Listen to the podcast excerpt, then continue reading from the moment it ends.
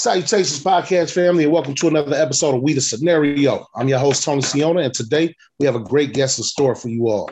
But before I get started, I'd like to thank everyone in the educational field for enduring one hell of a year. As far as I'm concerned, you're the real heroes in these children's lives. If no one has told you yet, I'll say it for them. I love you and appreciate everything you do day in and day out. Now, let's get into today's show. Today, our guest is the founder of Marks Media, also the founder of MichaelPeggs.com holding it down in Brooklyn, New York. Please welcome our esteemed guest, Sir Michael Peggs. Thank you for joining us, good brother. Tone, it's a pleasure. It's a pleasure. Thank you. Oh man, no problem. So just to get started, uh, tell us a little bit about yourself and what inspired you to be on today's show. So, uh, as you mentioned, my name is Michael Peggs. I'm a dual business owner, uh, including a digital marketing company here in New York City, Brooklyn to be in particular, uh, as well as a couple e-commerce companies.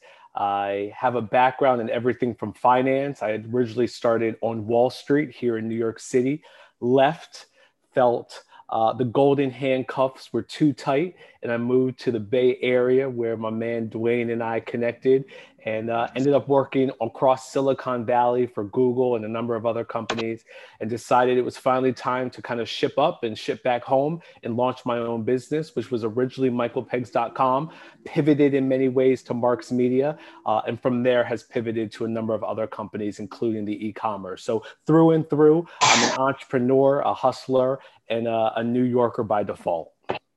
New Yorker by default. I heard that. Steady rapper BK. So uh, other than that, you know, stated you um where'd you grow up? Uh, you grew up in the Bay Area, right? So I didn't. I grew up in Philadelphia, Pennsylvania.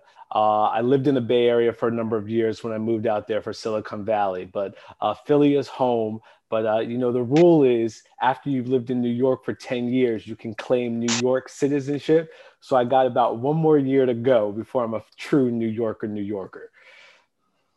That man. So what was it like for you uh, middle and high school growing up in PA?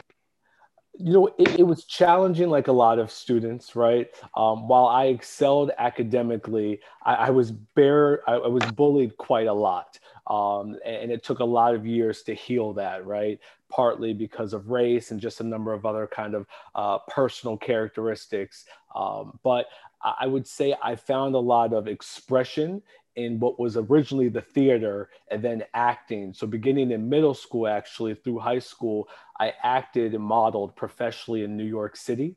So, I would leave Philadelphia two to three times a week and take three trains to New York City to audition and shoot things, do homework on set, homework on the train, come back and go to school again.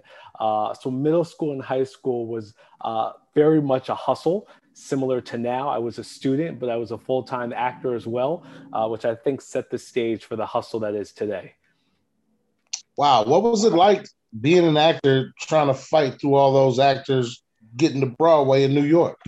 You know what? It was dope because it's it's a good like anything else, sports, um, ballet, chess club. It, it's a good training field, at least for me, for rejection you have a lot of at that time child actors going up for the same role the same part the same shoot and nine out of ten times you don't get it. Uh, and it can be something as simple as your height it can be something as simple as, um, you know, not looking quite right, even though you have the talent. So it was a great lesson in fortitude, in endurance, in rejection uh, that has really carried its way through my business life, both kind of corporate and surely entrepreneurial. Yeah, speaking of dealing with rejection, that's um that's something that a lot of our youth nowadays have no clue on how to deal with. Mm. So just to set set a premise for that, like how would you explain it to our young adults on how to accept rejection? Yeah. And, so yeah, sorry, Tone. No, go ahead. Go ahead. Dude. That'd be great. So I think as much as kids deal with it, it's probably adolescents, teenagers, and us adults continue to do with it, deal with it during COVID, it's been a very healing process for me. I, I, had the fortune of reading about eight or nine different books, and I'm still reading. One of them is called The Four Agreements by Don Miguel Ruiz. Honestly, one of my top probably seven books now. And there are four agreements to living life. One is be impeccable with your word. One is don't take things personal, don't assume. Uh, and the final one is show up fully I think at least when it comes to rejection uh, and bullying and anything of that nature, the second lesson, the second agreement, don't things personal, take don't take things personal, has been true with me. I think oftentimes we assume that we didn't get something or someone said or did something to us because of us but oftentimes it's because of them. Uh, it's oftentimes because of their projection, or frankly, what they need isn't what you have to offer, but that doesn't devalue what you're offering. And so I think, very simply said, don't take things personal. Very often, rejection has nothing to do with you, it's more about the other person or party. Right. And still keep working at it, even if you are rejected, right? Um, because a lot of what happens is some people get, well, some of our youth get into where they're getting good at a certain particular thing. But then as soon as they get rejected, that deters them from where they're going. You know? I think that's right. I think that's right. So Malcolm Gladwell had this rule that's somewhat been debunked, but it says it takes 10,000 hours to become great at whatever it is you are. And so that takes a minute, right? So yeah, I think you're right. Uh, endurance and fortitude and frankly, faith, you know? That's something that's uh, being took away from us, uh, especially in schools that we work in. Faith is not something that they want to have taught. Uh, I can't help but be honest in what I say. So if it comes off abrupt, please, please excuse me. But yeah, faith is something that's not taught. Um, it's more taught to just put your head down, go forward, do what you're supposed to do, get it done, and move on. Yeah. Uh, so yeah. they don't have that structure of faith in them if it's not taught at home. Uh, and we're trying to do that as educators, and that's we're fighting against a, a losing battle, and I just refuse to give up on it. So I, I, think it's a fair observation. I mean, I think faith is partly based on a support system. If you take it out of the Judeo-Christian context, um, mm-hmm but you know you have to pray and you have to participate. And the participation is based on resources and a support system around you and a team championing you and teachers and administration that are there rocking with you. And independent of that i don't care how much faith you have uh, the infrastructure isn't there right? So you need to have both to kind of um, i don't know go about your business. That makes a lot of sense man. Uh, these are just some topics that really aren't touched on. Um, especially in in our district. Uh, these are things that need to be addressed. And lately, in our podcast, we've been addressing situations that need to be talked about. So I, I appreciate that. Uh, we'll get back into it. Uh, I want to talk about um, what was it like, you know, getting through your particular career path. What were some of the hurdles you had to jump through to get to where you are now? Yeah, I mean, I think like a lot of people, it, it, was not linear. There was no straight line. So I thought I was going to be married and retired by 28. And then you graduate from school and life hits you on the side of the head. So I started out uh, on Wall Street here in New York City and I did everything but the job. I went to the parties, uh, I rocked the clothes, uh, I was kicking it at the receptions and the networking. I loved it all but I hated the job. But at that point in my life, I was obsessed with a certain look. So I kind of went through the motion until I couldn't do it anymore. And I left finance behind. I left friends and family behind on the East Coast. And I started anew on the West Coast, completely changed careers from finance to tech. And I worked for a small startup hated that, quit that job too. Uh, and then Google came knocking. And I ended up working for Google for five years both in the Silicon Valley and back in New York. My parents are entrepreneurs. I always knew I was going to start my own business, but I needed certain skills, um, including sales skills and technology skills, because I wasn't a computer science major.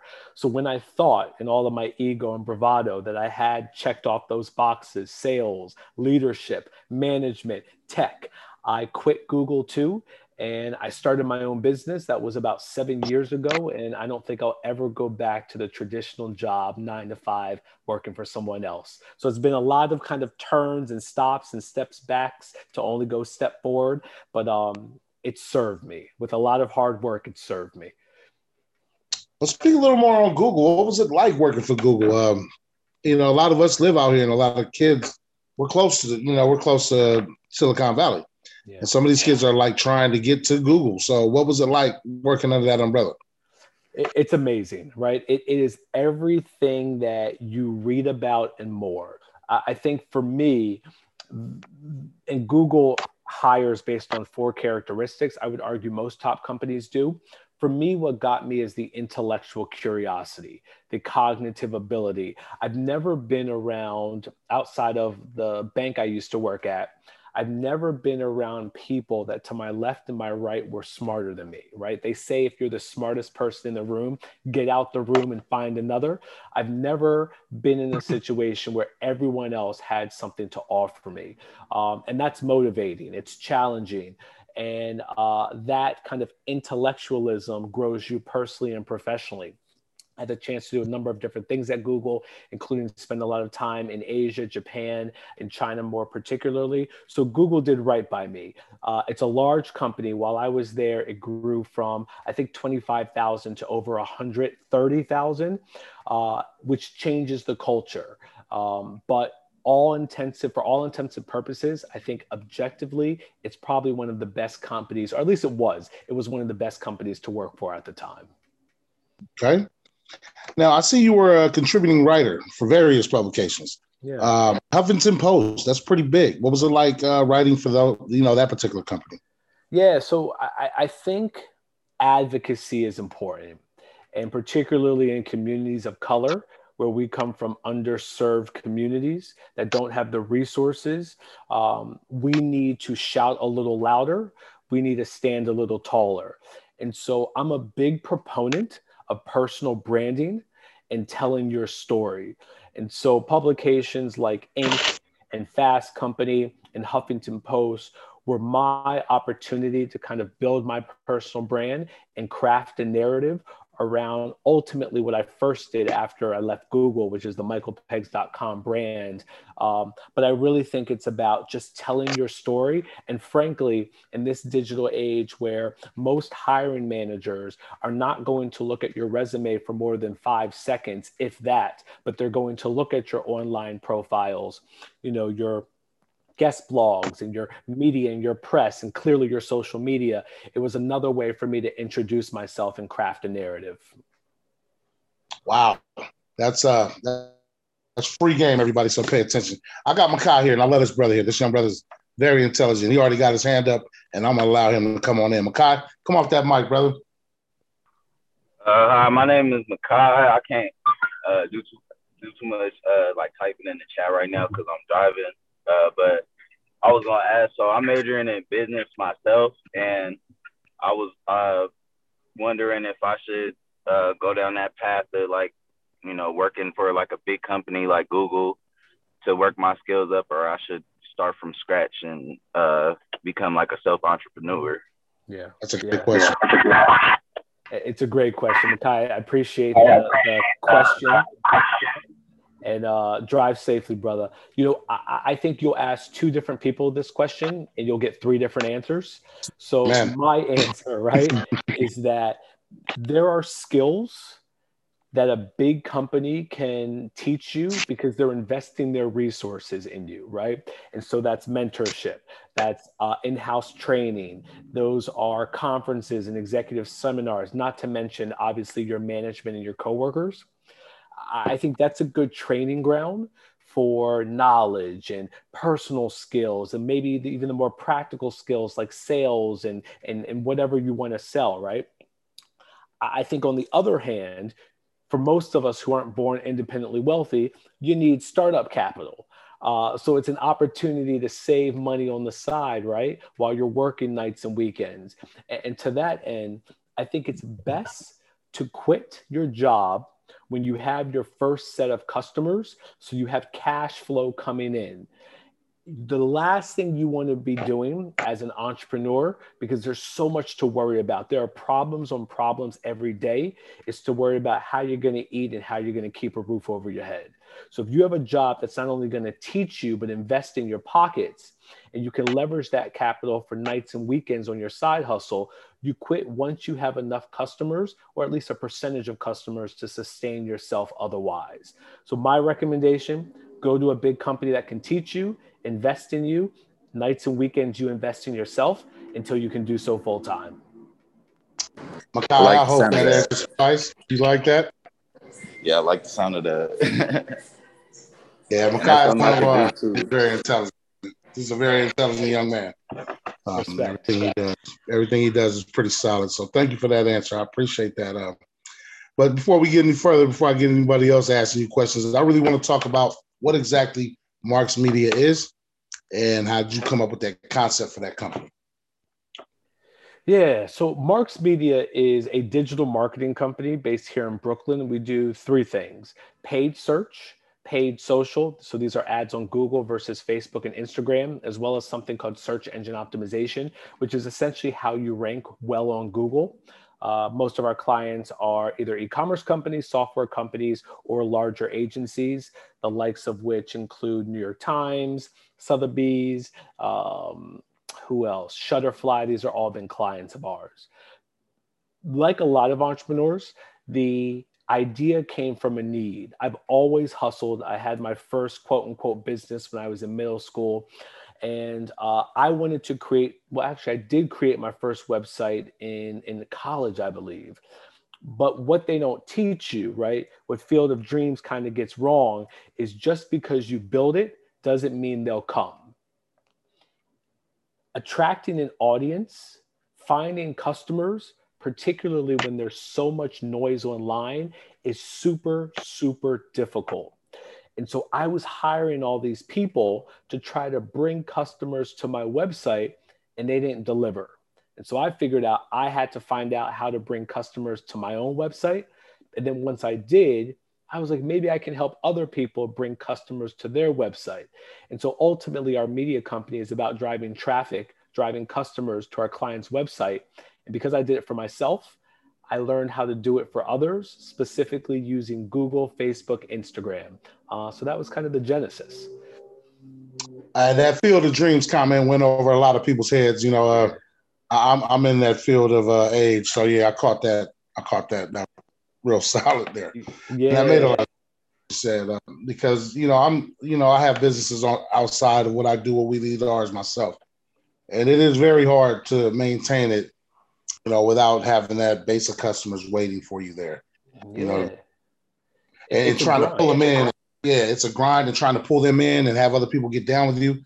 That's even hard too to have somebody else believe in what you're pushing.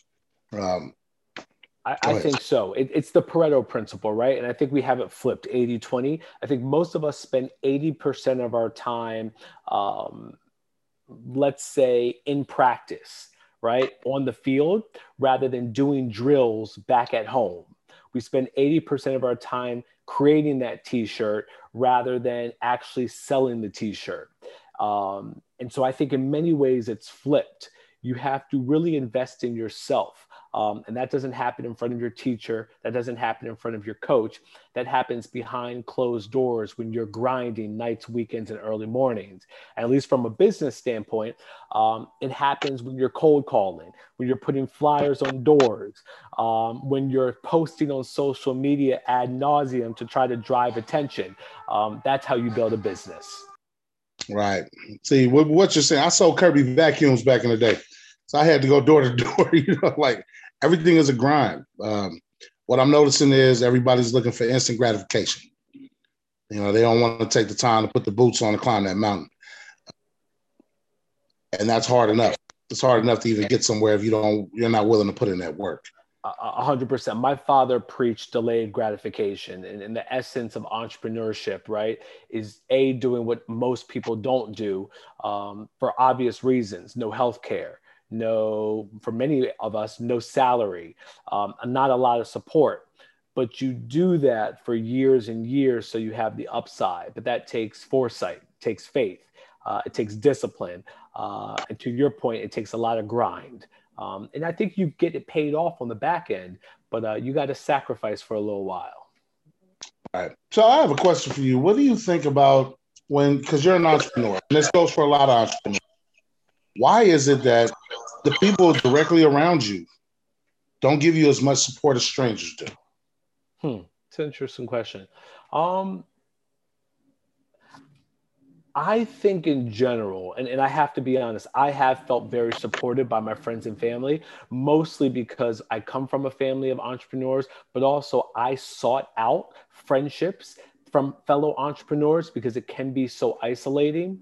I think in general, it's very hard for people to empathize with where you are because they're so focused on overcoming their hurdles and their boundaries, which I think is realistic and is more than acceptable. I think for entrepreneurs in particular, it's a little bit more isolating because most people have jobs, right? And, and we don't. And so, very simple things like a paycheck or um, a routine or coworkers to lean on or you know something especially as you get older as healthcare to be able to go to the doctor. We don't take these things for granted and i think it's sometimes hard for people to relate with the sacrifice um, that we pursue but I think in general, I personally have felt very, very supportive. But it is something that I sought out a network of friends and family and fellow entrepreneurs that could lift me up, particularly in the hard times. Uh, and there were there were a lot of hard times. Thank you for that. Here goes Makai, man. I knew he was going to start running this because you're right in this field. So he wants to know what do you do when you run a business, but everybody knows you and wants to hook up. Well, I think you be strategic with the hookup. So, how is the hookup serving your bottom line? So, there's something called brand awareness, right? And so, if your brand is going to get more exposure by giving out the shoes or the watch uh, to someone who can then in turn share it with their network, and so that could be in social media, that could be in their class, that can be back at work. I think you give the hookup, right? You give the comp. But the reality is, uh, there are costs, and your costs impact your bottom line. And a business has to be sustainable. A business has to be profitable. So I think you have to ask yourself, how is this hookup? How is this comp expanding the universe, building my brand awareness for that which I sell? And if it's extra exposure, great, do it. I think the next step is then how do you track it? How do you make sure that um, when I gave this to someone, they committed to sharing it across whatever networks they're a part of? And then I somehow, whether it's a hashtag, whether it's an affiliate link, whether it's a uh, you know story that stays on Instagram but then is posted to their profile, how can I track the impact of that comp, of that free, whatever, um, to know that if I should do it again or if I have to give it to someone else. I think that's the key. That's a great answer. I have another question for you as well. There's a lot of entrepreneurs in Oakland, California, okay? And a lot of these entrepreneurs know each other. And yes, some of them do do business with each other. But my my biggest issue is why don't everybody do business with each other? Because everything is almost running at the same tilt. Yeah. Like a lot yeah. of these businesses are doing the same thing. So instead of helping each other climb together, they're fighting each other. Why is that? so I'll take two schools of thought, and, and we were rapping about Jay Z before we began. So Jay says, "I can't help the poor if I'm one with them, so I got rich and gave back to me. That's the win-win."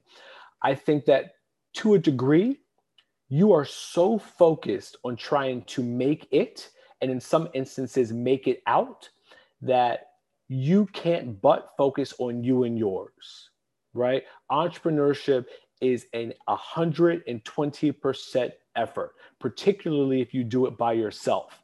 And so there just may not be the capacity to really build something with and for other people while you're just trying to stay afloat, particularly at the beginning. On the flip side, I think there is leverage, which is essentially pooling resources to go after create something bigger. And I think that that is one thing that we as a community, people of color, probably don't do as well is pooling resources. I might argue it's because A, we have limited resources and then we're shut out of other opportunities. So I think you're right. I think we have to find synergy between our businesses and find ways that we can get off and get on. But I think we also have to be realistic that in the beginning, um, it is taking all of your effort. And it's sometimes hard to see the forest through the trees when you're just fighting to stay alive. Right. See, I, I, am asking this for, you know, particularly for Makai because he started, like he said, he's starting a graphics business, mm-hmm. selling clothing with graphics, flyers, etc. And in this particular town that we're in, there's already a lot of that going on, and they're already competing. So I needed I needed you to give him that aspect of it because he's going to be fighting the uphill battle. uh, getting into the business, especially in Oakland. And so let me, Uh, it's let almost say like this, we're Sean. trying to. Go ahead. and, and I appreciate you for giving me that specific advice. So there are complementary products and kind of competitive products. For Makai, right? A complementary product to the t-shirts, and I'm, maybe the brother's already doing this because he sounds bright, but is partnering with local street artists, right? And partnering with people on social media who have a unique design that they can offer Makai exclusive for his shirts. That gives them an incentive to promote the shirts because it has their tag, their design on it, and maybe they get a percentage of the sales. And it gives Makai access to different audiences because each artist has their own lane. So, in that sense, I would think of it as complementary, maybe not other t shirt purveyors, but maybe artists that can design for the t-shirt or maybe nonprofits that can use the t-shirts as uh, a fundraising mechanism and so i'm partnering with we lead ours and five others who uh, can then sell it to the parents and the students and the constituents so complementary i think services and businesses is the way to think about it Complimentary. I hope that helps you out, Makai. Um, you know, this is this is free game. So, anything Oh, yeah. else you want to ask, brother? I love free game. Nah, I'm that's good. I uh he pretty much just answered my whole question and my next question too. That's why I wanted yeah, I wanted to make sure you were on there uh, when I asked him that because all that is pertinent information to get you up off the ground. Yeah. You know, what yeah. this is somebody you might want to tap into. So um, when you get a chance, uh, Mike, put your information down in the chat so they can get get in contact with you. We have a lot of young, talented entrepreneurial minds uh, that come to our sessions and they're, they're always with us. So they, I know they would love to be a part of Marks Media. for sure So let's get back. Let me ask you another question. Um, we all been through this pandemic. All of us have been finding ways to try to get through it, you know, and trying to maintain money, you know, maintain your household. So Yeah. during this pandemic, what were some of your tactics to stay relevant in the field that you work in? Yeah, it, it's a good question. So, from the money perspective, my business dropped 80%, my primary business. Um, and it was that way for months. I live way below my means. And so I was able to sustain myself. But particularly for an entrepreneur and people in general, cash flow is king. It sounds too simple, but you can't spend more than you make. Um, and so, because I have that financial discipline, the pandemic wasn't so hard for me financially, despite losing 80% of my business. In terms of your question about how did I stay relevant, you know, when people are going through some things, I think it's easy to try to give less. What we did is actually gave more. So, as an example, we may have just done Facebook ads for one client, but we were now giving them free Instagram ads advice because we knew that times were hard. They were with us before, and in order to sustain them afterwards, we had to we had to get them through too. So it was in our incentive to push them through the pandemic so that they could continue to pay us after the pandemic. And the way that we did that was helping them out on their entire marketing strategy, even though we were only hired to do a piece of it.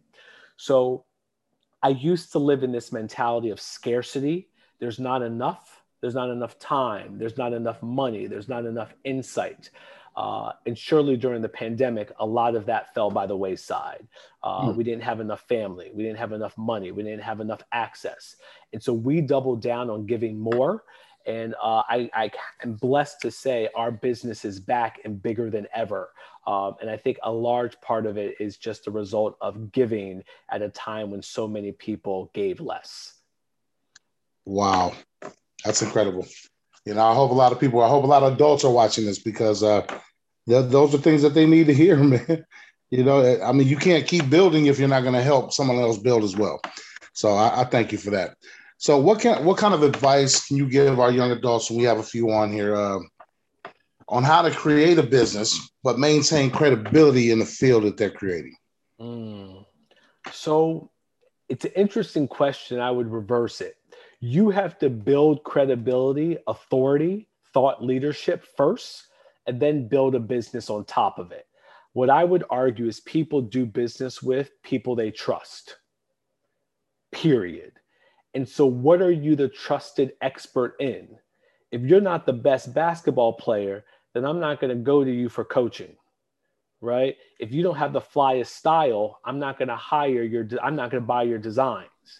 Um, if you don't have the highest score on the ACT and the SAT, right, you're not going to coach or train or teach my kid how to pass that standardized test. So I think the first thing is building your credibility, establishing your expertise, your authority. And that may take 10,000 hours, it may take less, but you have to be the best in whatever it is that God gave you. Then you have to tell that story. And so, is that YouTube? Is that social media? Uh, is that through a blog? Right? There are a bunch of different mediums to, compute, to communicate your message. But you, as the messenger, need a platform to tell your personal story. And then I think as the third step, you ask your followers, your readers, your not your friends or family because they're biased. What do you need from me? Right? What do you need from me? You know I'm the best at X. You follow at Y. What Z can I provide? You're going straight to the market. Those are your first customers and they feel bought in because they're invested in your success because you asked about the first product color, right? Or you asked about the price point. So that's how I would think about it. What are you good at? How do you, what is your credibility? How do you tell that story? And then when you tell that story and you build a following on your given network, go to them and ask them what they need and then create that. Wow. Dropping gems. Michael Pegg's gem drops. Uh, yes, since I see you're in a lot, of, you're into a lot of social media, Facebook, Instagram, Twitter, TikTok. How are these content creators making money from just being online? A lot of them are not. Uh, oh. A lot of them are not. It, it is. It is. It is something that I did for a while. Um, YouTube. I had a channel uh, Instagram, over 10,000 followers. It's hard to maintain, particularly if you need money. Um, oftentimes, without going into too much detail, these influencers from micro influencers with 5,000 followers to larger influencers with 100,000 plus are paid based on um, downloads are paid based on impressions, are paid based on sales. And so you have to have a large audience in order to garner five sales, right? The average conversion rate online is one or one percent, maybe. Um, so you're talking about, uh, you know, thousands of people need to see, not not need to see, need to click from your profile to a website, and only one percent of them are going to convert. And so it's a lot of content to drive a lot of eyeballs, only a few of which click, and only one to two percent will check out. And that checkout that $20 t-shirt, you may get 50 15% of that or a dollar 50, right? Two, three dollars, depending on the shirt.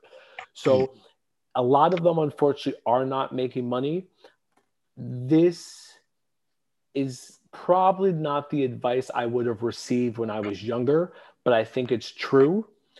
You can't do it for the money because it will take so much time and effort to create the money that if you spend all these resources on creating content and after months you get paid three dollars it's going to be unmotivating. You're going to quit. And you're literally making three dollars based on 5000 6000 followers right? So um, you have to do it for the love of content creation. And i think then those sponsorships and product listing opportunities come but it takes a long time and a lot of content Thank you for that. I learned a lot of that. I read up on that and I knew that, but I wanted I wanted to hear it from you because you're in that field. Yeah. And we have a lot of students that do have, you know, tens. I got students that got like 30,000 followers, but they're receiving no funds. Yeah. You're getting getting no money and you're putting up good content. It's not like you're putting up something that's you're putting up funny content and you're getting people's eyes, but if they don't hit that button and, and buy something from you, you're getting nothing. And I needed somebody else to say that. And thank you for that. yeah, and, and the sadder thing is, and this is the reality of algorithms and just human nature, creators of content make even less, right? So um, even though I would argue we are the genesis of popular trends, we create Amen. the best content, we make the least amount of money. Amen. Dwayne? Yeah, I was about to say thanks for that, Mike, because I try to tell so many young people that the internet is not going to get you rich, and the people that make a ton of money, they treat it like it's their career. They're passionate about it. And that's pretty much what an entrepreneur has to be passionate about their brand. Uh, I remember starting Welo. You remember I start this, and mm-hmm.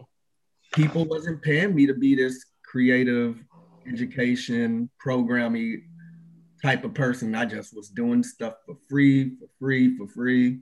Uh, Mike's my fraternity brother. It's been times where he chipped in to help pay my rent, and so and so you gotta really you gotta really be down for your own personal mission, vision, and it's going to be bumps in the road to where you're going to have to say, I still love my mission and vision. This company or this group may not want it, and I'm just going to have to figure it out. But you got to be strong enough. You always got to take care of your employees and your contractors first because they're going to carry your baton even when they leave your house. You always got to make it about the customer. It's not about you because you want to create an experience, whether that's gear, programs, uh, the internet business, and then lastly, Mike, when you go send create one of them special algorithms and send everybody to Welo page to donate. yeah, yeah. I mean, look, brother, I agree with all of that, particularly the part about taking care of your team first, right? They're the people that are there for you on day one, but also just frankly, you know, they're hired help or volunteer help. They're never going to care as much as you do about yours. And so you have to take care of them because uh, this is your baby, right? You eat last. Um, so I think it's a fair point, Fred. I think it's a fair point, um, which is just to my earlier point. The money is so far in the future. It can't be about the money because it's going to take forever to get there, and you're going to stop before you achieve it. I think this is why I'm a part of We Lead Ours because when Lamont brought me into this fold, I noticed that it was something bigger than money. Mm. You know, I know we have to make money. I have to survive, which is why I hustle. I'm, I got the same mentality as you. I'm a hustler. I'm not going to stop, you know, regardless if I'm working for somebody or not. But the reason I joined We Lead Ours is because they were doing something to better where I'm from. And I seen that vision and which makes me stay with them. You know, not not make me stay with them, but is the reason why I'm with them and why I'm passionate about what I do, because it was bigger than the money. We were changing lives, you know we, we were making moves in people's lives. Not only the kids, but even some of the parents we deal with. We're making an impact, you know, and that's something I'm a, I'm a you know, I'm an ex thug, ex drug dealer. Like I, I'm one of those guys. So transitioning into this was the biggest change in my life. And what you've been speaking on this entire interview is something that sits well with me. You know, I mean, it resonates with my spirit. So I appreciate that, man. Dude, I, I, appreciate that. And, and I couldn't agree more. And I think this is a lesson in business. Uh, and I don't mean entrepreneurship, just business, period.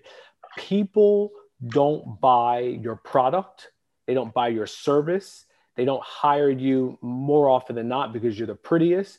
They buy into your brand and your mission. And so it's your job to communicate who you are and what you stand for because people are going to buy into that first and foremost, whether they're your teammate or your customer. Thank you for that, Mike. Uh, let's see what we got. It's eleven fifty one. Uh, what are some of the things you're looking forward to this coming year, and what are you up to? What's what's the next step? I mean, cliche, brother, but I'm looking forward to life. Uh, New York is back. I was in what we call Fort Greene Park in Brooklyn uh, for Juneteenth celebration. It was just like a family cookout. Uh, I saw about 10 people. I ran into them that I didn't expect to see. I'm looking forward to life, man. I'm looking forward to happiness. I'm looking forward to more balance. Um, I'm at a place now where, and, and, this is thanks to God and a lot of grind, I no longer worry about uh, money, paying my employees' bills, making sure I can afford their health care. Uh, and this is 10 years after the fact. It's a lot of grind and it's a lot of hustle.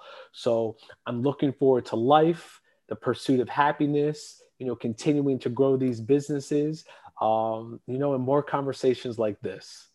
Yeah, amen, good brother. At this moment, I'm gonna open up the floor to anybody that might have some questions for Mr. Pegs.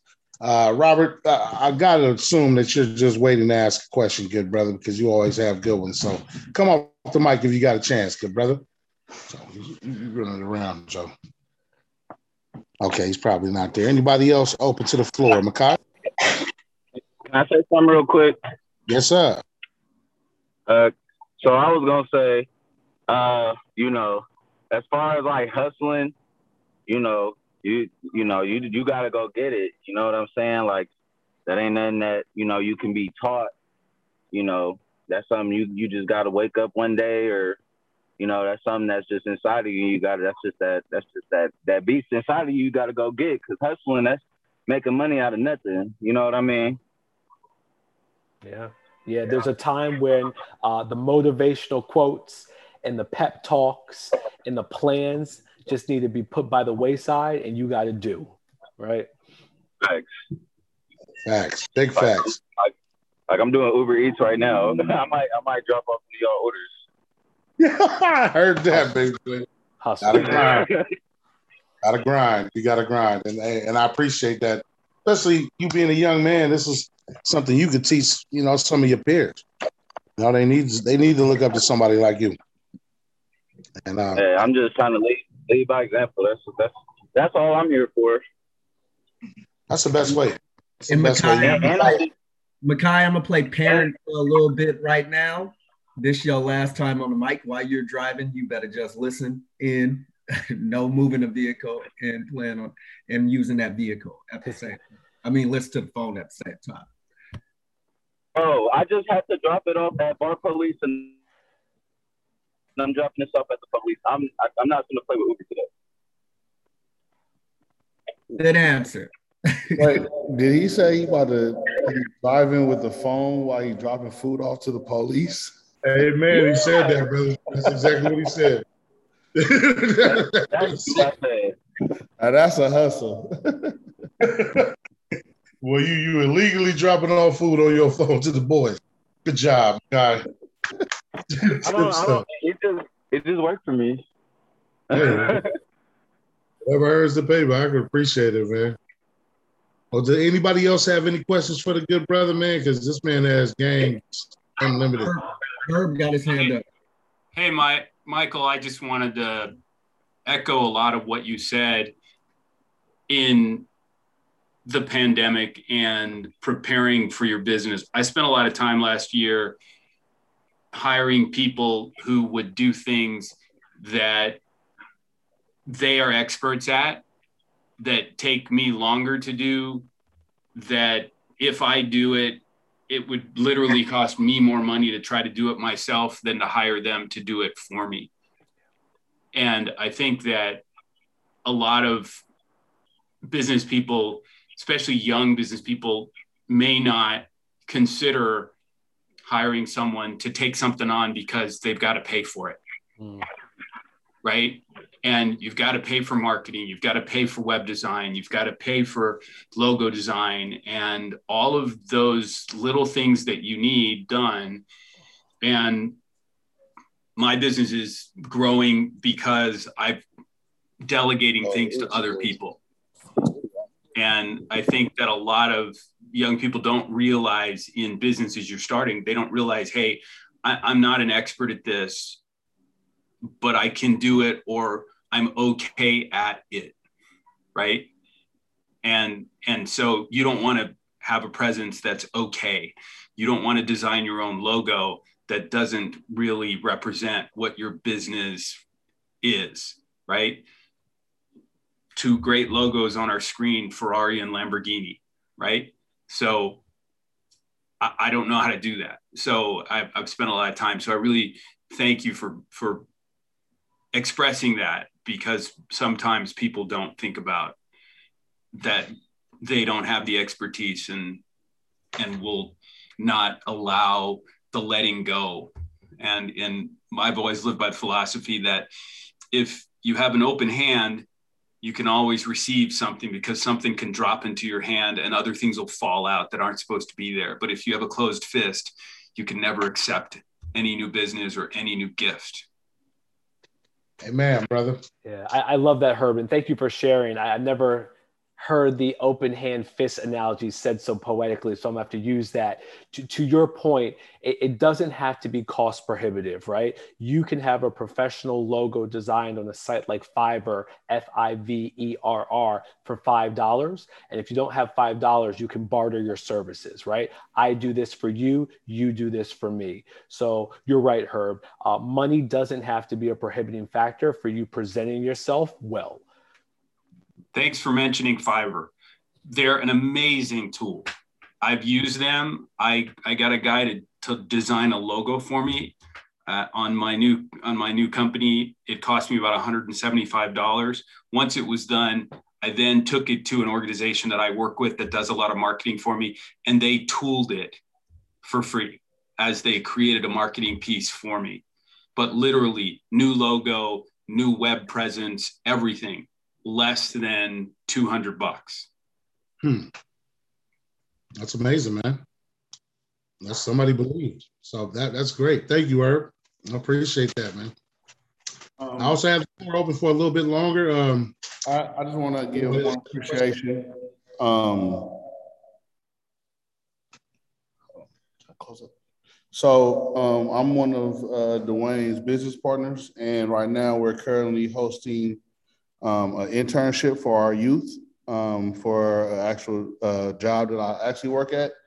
And I just want to, I, I, know our interns are are rather shy, but what I do want to say is I appreciate what you spoke about because I've seen as you were talking, it lit little sparks of conversations of, oh, entrepreneur, that's what I want to be. That's what it is right there. So, you know, you actually you know, breathe life into them and jog their brains on what it is to become, what is the process, and the actual want to be able to become, you know, an entrepreneur. So I just thank you for, uh, you know, eloquently articulating your process. Um, I, I know that struggle also well, um, and it's a struggle that that really never ends um, especially when it's your baby because you always want to grow. So I, you know, I want you to, you know, I appreciate you. I thank you, and uh, I wish you much success as you grow to be this billionaire that you're destined to become. Well, I, I appreciate that, brother. And, and Lamont, I think back in the day we've met before, so it's yes, good to sir. see you again, man. You again. Uh, but but thank you for saying as much. Okay. Man, yeah, you had this on fire today, Mr. Pegs. All right. You know, as you you brought a lot of energy. I know our youth is going crazy right now. You know, just trying to come up with ideas on trying to create their own business. And this is exactly where we want them to be.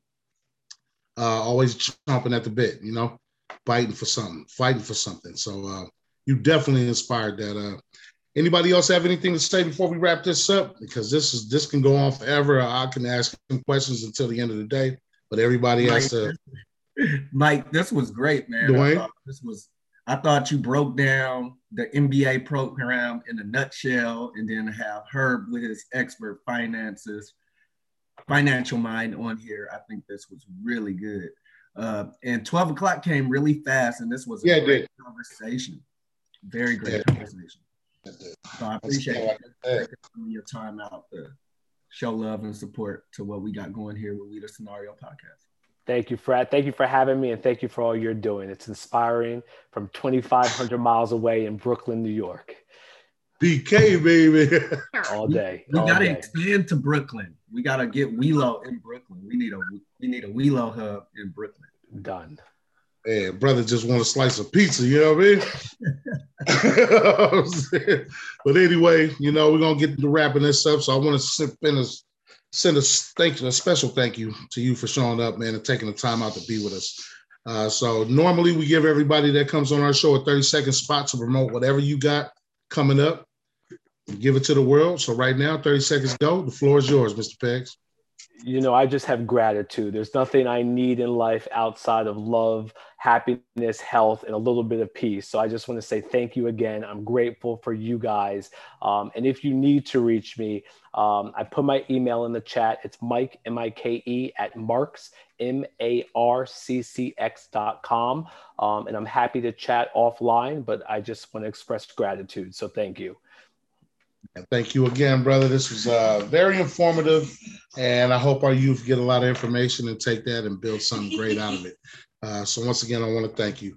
As always, we'd like to thank our audience for joining us today. You can catch all our episodes on Apple Podcasts, Spotify, Anchor, and YouTube. Also, give us a follow on Instagram at We the Scenario Podcast, at Mentoring on the Fly, and at We Lead Ours. Big love and appreciation to all who support our team here at We the Scenario. Have a blessed week. Shout out to the Bay Area Lions. It's a new thing coming out, so be on aware of that. I had to let the world know what that is. So here they come. Be ready for it. See you next time on We the Scenario. We out of here.